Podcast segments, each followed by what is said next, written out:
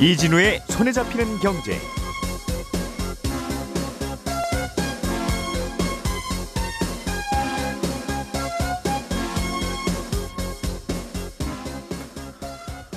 안녕하십니까 이진우입니다. 최근에 주식시장이 좋지 않다 보니 상장을 준비하던 기업들이 상장 계획을 취소하거나 연기하는 경우가 늘고 있습니다. 그런데 이렇게 되면 상장을 준비하는 기업 입장에서는 원하는 시기에 자금 조달이 안 되는 문제뿐만 아니라 또 또 다른 문제도 좀 생긴다는군요. 어떤 문제가 왜 생기는지 들어보겠습니다.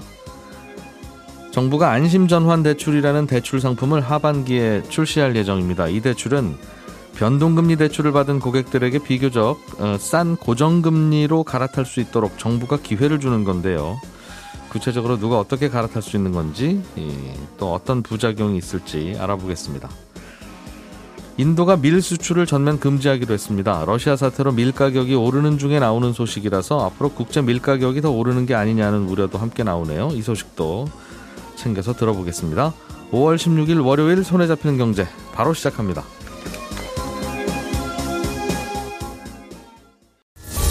오늘의 뉴스를 프로파일링 합니다. 평일 저녁 6시 5분 표창원의 뉴스 하이킥.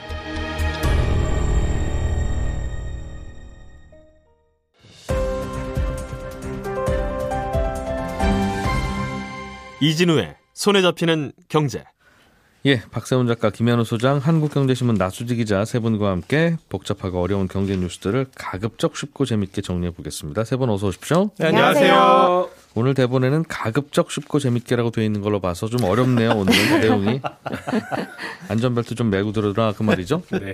예, 나수지 기자님, 네. 주식시장 상황이 안 좋아지다 보니까 주식시장에 상장을 하려다가 멈칫 철회, 연기, 취소하는 기업들이 많아지고 있다는 이야기. 네, 올 예. 들어서만 여섯 곳이 상장을 철회했습니다. 1월에 현대 엔지니어링 시작으로 이달 들어서만 어, 세 곳이 상장을 철회했는데요. SK 쉴더스, 태림페이퍼, 원스토어 이렇게 상장을 취소를 했는데 예. 이곳들 모두 기관 투자가들한테 우리 공모주 얼마나 값을 매겨줄지 요거 좀 청약을 받다가 생각보다 시장이 나쁘니까 원하는 만큼 값을 쳐주지 않아서 상장을 없던 일로 하기로 한 음. 겁니다. 아파트로 치면 분양하려다가 자꾸 미분양 될 것 같으니까 그냥 내년에 합시다. 뭐 이렇게 네. 한 거죠. 예. 네. 근데 이렇게 상장을 취소하면요. 기업 입장에서 상장할 때 자금 조달 못 받는 거, 그러니까 원하는 시기에 투자를 못 받는 거 말고도 다른 문제가 생깁니다. 음. 그러니까 대표적인 게 이미 받은 투자금도 돌려줘야 될 수도 있다는 건데요. 음?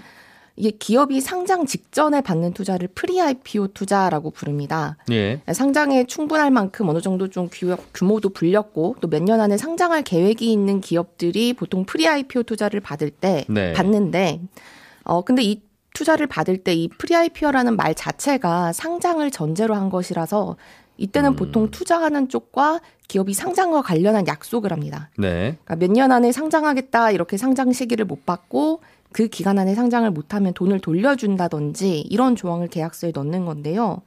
근데 뭐 음. 투자하는 입장에서는 그래도 최악의 경우 네. 안전장치를 하나 마련해 줄수 있으니까 좋고 음. 또 투자 받는 기업 입장에서는 조금 이런저런 약속을 하더라도 네. 이 상장 직전에 기업 가치를 높게 투자를 받아 놓으면 음. 이 나중에 상장할 때도 적어도 요 정도 이상의 몸값을 받을 수 있겠지 뭐 이런 식으로 유리하니까 이런 계약들을 하는 겁니다. 음. 그러니까 상장하기 직전에 투자를 받는데 그 투자 조건이 만약 상장을 못하면 원금에 이자 쳐서 돌려주기 뭐 이런 거예요? 맞습니다. 그러니까 예를 들어 보면 그 11번가가 이런 계약 내용이 조금 자세하게 알려진 대표적인 사례인데요. 예. 이 11번가가 2018년에 국민연금과 사모펀드로부터 5천억을 투자받으면서 당시 기준으로 5년 뒤, 그러니까 내년인 2023년 9월 30일까지는 상장을 해라. 네. 그리고 만약에 이때까지 상장을 못하면 이 투자자들한테 원금에 연3.5% 복리 붙여서 돌려줘라. 이게 음. 계약이 되어 있습니다. 그러니까 상장 시점 그리고 최소 수익률까지 찍어서 계약을 맺은 거죠. 이게 이게 그럼 투자를 한 건지 돈을 빌려준 건지 모호하네요. 그죠? 네. 최악의 경우 돈을 돌려준 거라면 투자라고 하면 내가 같은 배에 타서 잘 되면 같이 잘 되는 거고 잘 안 되면 같이 잘 안 되는 거가 상식적으로 그걸 투자라고 하는 건데 이건 투자는 투자인데 상황이 바뀌면 대출로 바뀌는 음, 그런 그런 거네요. 네 그렇습니다. 예. 이런 식으로 계약을 해서 혹시라도 상장이 안 되거나 혹은 연기되거나 하면 돈을 이렇게 돌려줘야 되는 곳들이 많나 보죠. 네, 올해나 내년에 상장 계획하고 있는 좀 큰 기업들은 대부분 pre-IPO 투자를 받은 상태거든요. 음. 근데 이 중에서도 가장 관심 받는 곳이 지금 마켓컬리를 운영하는 컬리.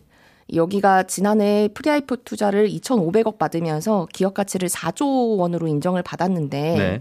이 상장할 때 올해 하반기에 상장할 예정인데 이것보다 높은 가치를 인정하지 못하면 상장을 미루거나 아니면 상장을 못하던지 다른 방법을 찾아야 됩니다. 예. 근데 이 회사가 한 번도 영업이익에서 흑자를 기록한 적이 없고 이 적자폭이 줄어드는 게 아니라 오히려 계속 커지는 회사라서 고평가 논란도 항상 따라다닐 수밖에 없다 보니까 음.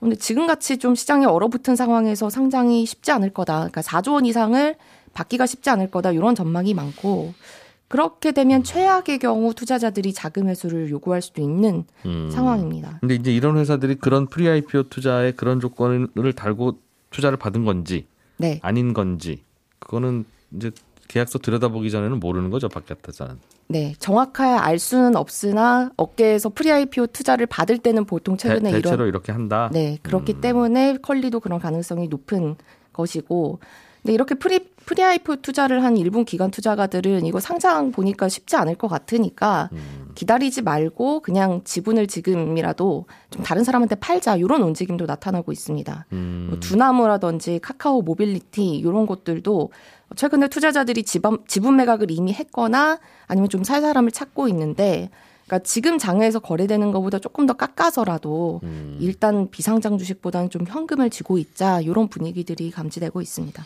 그럼 하필 이런 때 투자를 좀 받으려고 계획하고 있었던 회사들 중에 네. 자금 여유가 넉넉지 않은 회사들은 잘못하면 부도나겠네요.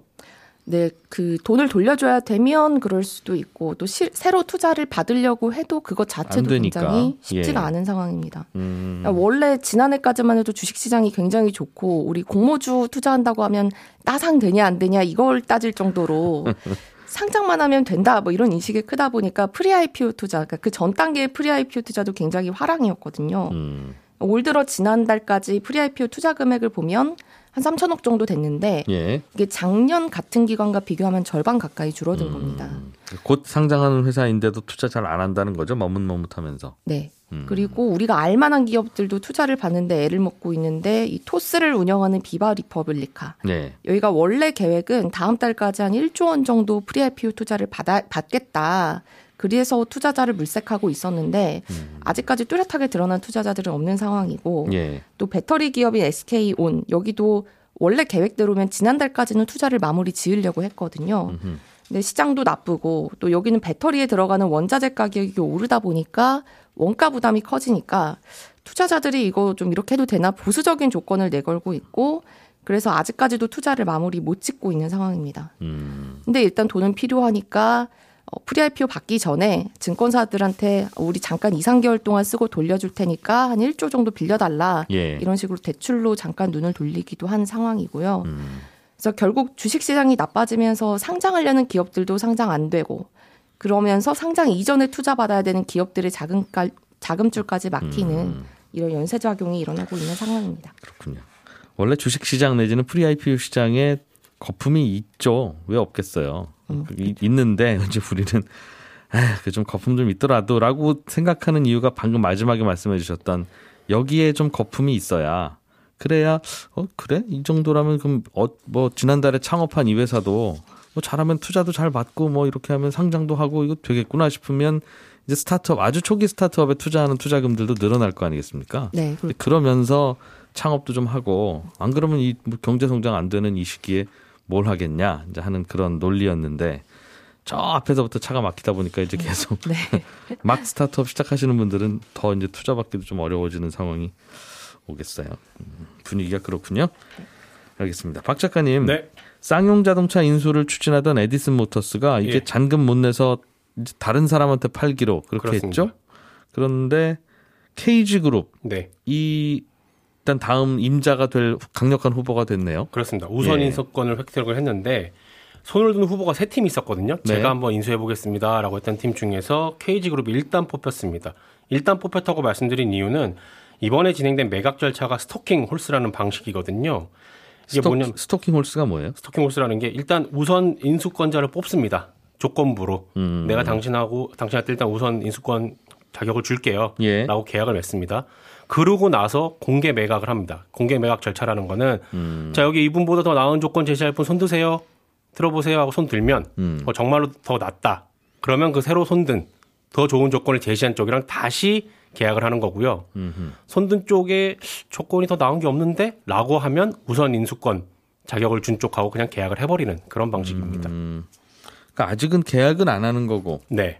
그러면 일단은 좀 얘기를 그래도 해보자 그런 네. 정도. 우리랑 계약할 수 있는 기회를 먼저 드릴게요. 예. 라는 겁니다. 근데 지금 현재로서는 KG보다 더 나은 업체가 없을 걸로 보인다. 그러니까 쌍용차 파는 입장에서 이렇게 고를 처지는 아닌 것 같은 느낌은 드는데 상황이 네. 상황이 뭐, 그 속내야 저희가 알수 예. 없습니다만 음. KG가 인수가 유력한 상황이긴 합니다.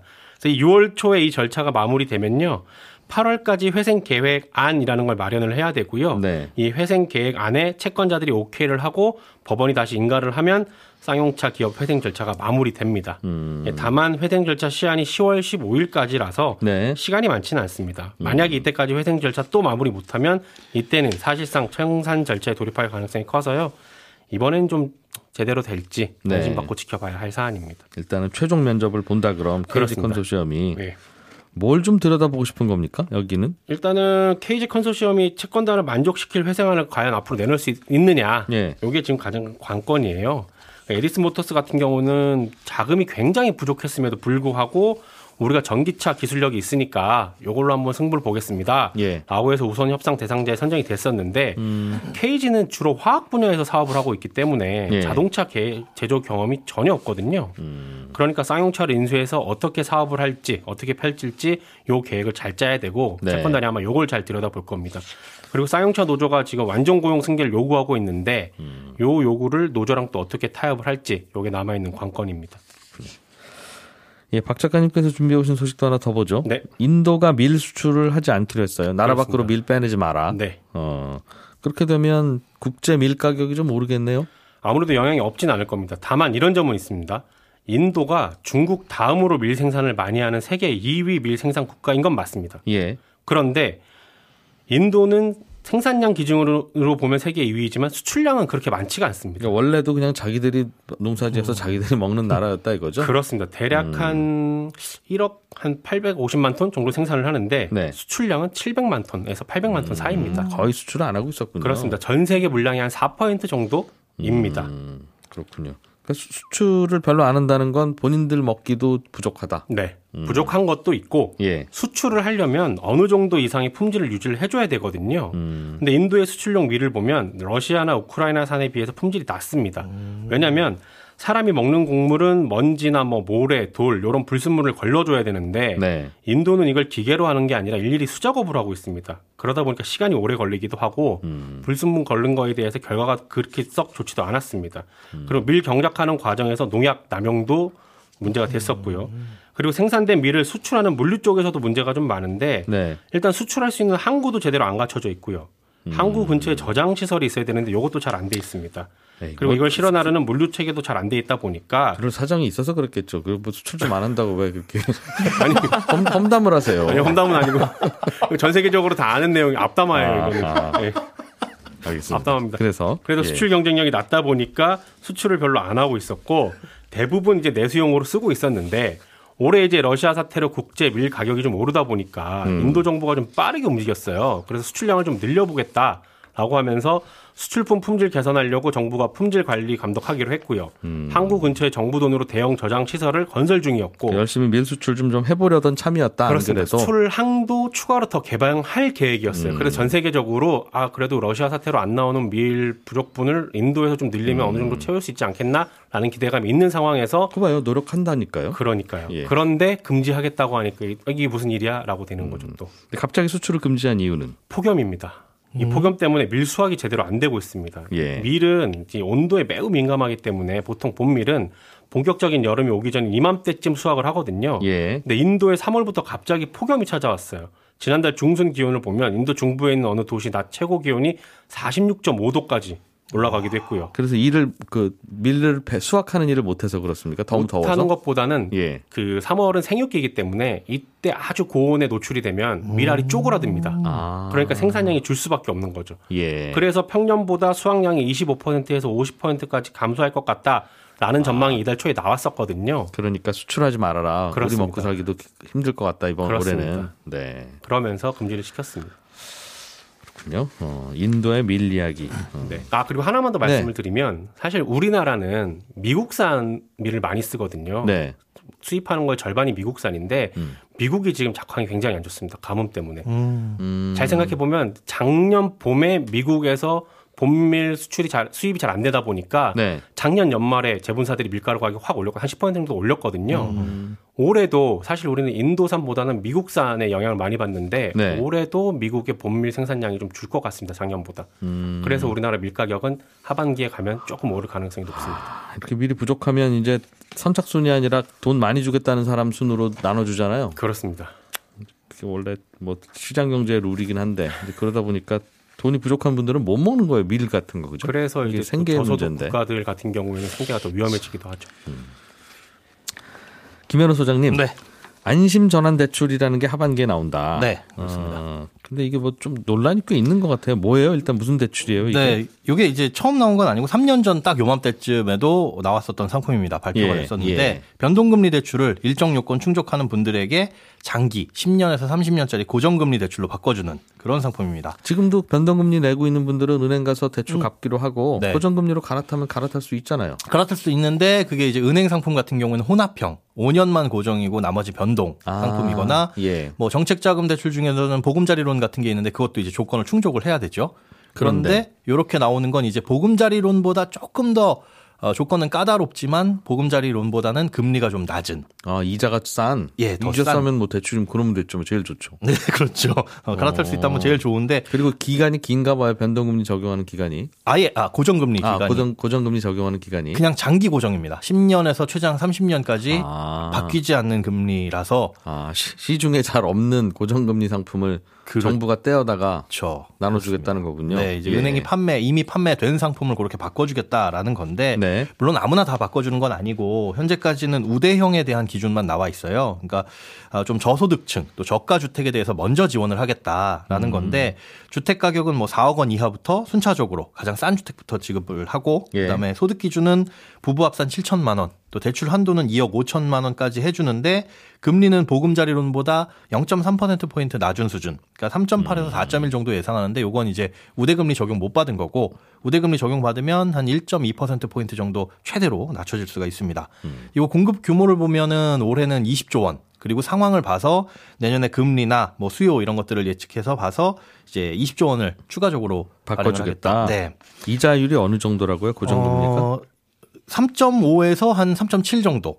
고정금리로? 예, 고정금리로. 여기서 이제 우대금리 적용받으면 한 1%포인트 낮아진다. 2.5? 예, 2.2% 오. 중반에서 3%대 뭐 초반, 요렇게도 나올 수가 있을 것으로 보입니다. 2%대 고정금리로 지금 갈아탈 수 있으면 할 수 있다면 좋은 무조건 것 같은데요? 그렇죠. 지금 음. 상황으로서는 굉장히 좋은데 예. 이게 3년 전에 나왔을 때도 인기는 많이 끌었었어요. 그때도 음. 공급 규모가 똑같이 20조 원이었는데 네. 아, 74조 원 정도가 신청을 했습니다. 다들 좋아 보이니까. 그렇습니다. 음. 근데 그때는 금리가 굉장히 또 낮았던 상황이었는데 예. 그때 주택 가격을 보면 평균적으로 2억 8천 정도. 음. 그래서 한 2억 1천만 원 정도 주택 가격이신 분들이 대부분 다 가져갔다라고 볼 수가 있는데 뭐집싼 순서로 나눠준다면서요? 그렇습니다. 그러다 보니까 이제 싼 가격으로 전국적으로 하는 거다 보니까요. 예. 근데 당시와는 조금 상황이 좀 다른 게 있는데 아, 2019년 5월 딱 3년 전이죠. 그때는 이제 고정금리가 변동금리보다 낮았던 상황이었어요. 예. 굉장히 이례적인 상황이었죠. 음. 금융채 5년물 기준금리 자체도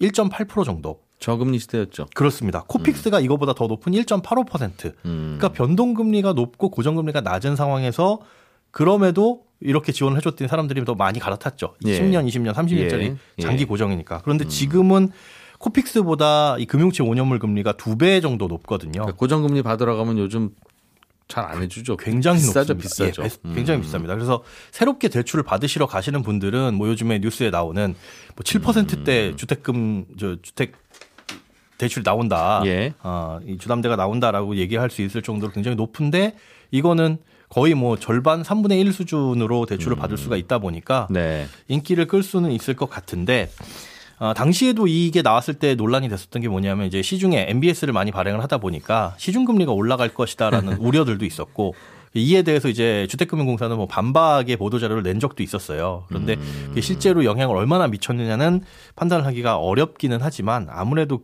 채권 시장에 영향을 미칠 가능성은 있습니다. 이게 그러니까 은행들한테는 야 너희들이 빌- 돈 빌려줬던 고정 어, 변동금리 대출 네. 다 되돌려 줄게 받아가.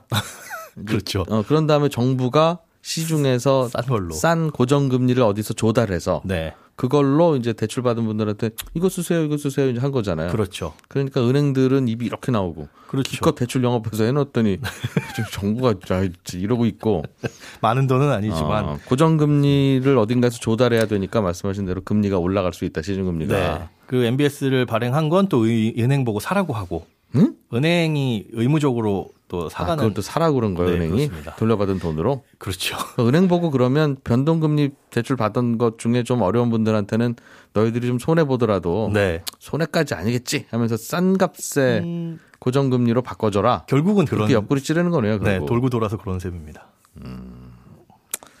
그렇군요. 은행들은 별로 또 안 좋아하는. 예. 그런데 이제 하반기 금리 상황이 어떠냐에 따라서 달라질 수도 있으니까 요거는 그때 다시 한번 판단하실 수 있도록 전해드리겠습니다. 시간이 많이 남지는 않았는데 네. 삼 3기 신도시 개발이 예정보다 더 늦어질 것 같다는 소식이 있어서 네, 왜 그런 그렇습니다. 건지 좀 알고 넘어가야 될 것 같아요. 올해 초까지 예, 사, 이 사전 청약 받고 예. 빠르면 내년 말에 본 청약 시작해서 2026년에 입주하겠다라는 게 계획이었는데 왜 늦어져요? 토지 보상이 가장 큰 이유입니다. 지금 3기 신도시 잘게 찢어보면 13곳, 크게 보면 1 아, 아니, 크게 보면 9곳인데 음. 아, 토지 보상이 완료된 곳은 한 곳이고요. 어, 나머지 곳들은 거의 이제 진도가 안 나가는 곳들이 많이 있습니다. 절반 이상이. 보상에는 무슨 룰이 있지 않습니까? 예, 룰이 있는데 그게 룰이 적용받기 좀 애매한 곳들이 있어요. 광명시흥 같은 경우에는 이게 그린벨트로 묶여 있다가 네. 보금자리 주택 지구로 조성하기 위해서 해제됐다가 다시 특별 관리 지역으로 묶인 거거든요. 이게 무슨 뜻이냐면 그린벨트로 묶여 있으면 보상을 받을 때 양도세 일부 감면이라든가 음. 혜택이 특별- 있는데. 그렇습니다. 혜택이 있는데 음. 거의 특별 관리 지역은 그린벨트에 준하는 규제를 받으면서 그런 혜택이 아, 전혀 없어요. 예. 그러니까 차라리 이걸 풀어주지 말고 그때 당시에 그린벨트로 묵지 그럼. 예 보금자리 주택 개발 안 했었으면 우리는 제대로 된 보상을 받을 수 있었을 텐데 음. 그게 그린벨트에서 특별관리 지역으로 묶이는 바람에 개발은 개발대로 못하고 규제는 규제대로 받고 소유주 입장에서는 억울한 사연이 있다. 그렇습니다. 그런데 이게 음. 조세특례 제한법하고 개발 제한구역법이라는 법을 개정해야 되는 상황이라서 예. 아, 요거는 단기간 내에 해결이 좀 어려울 것으로 계속 진도 안 나가고 있다 거기서. 네 그렇습니다. 그런. 알겠습니다. 예, 저는 11시 5분에 이어지는 손에 잡히는 경제 플러스에서 또 한 번 인사드리겠습니다. 잠시 후에 뵐게요. 이진우였습니다. 고맙습니다.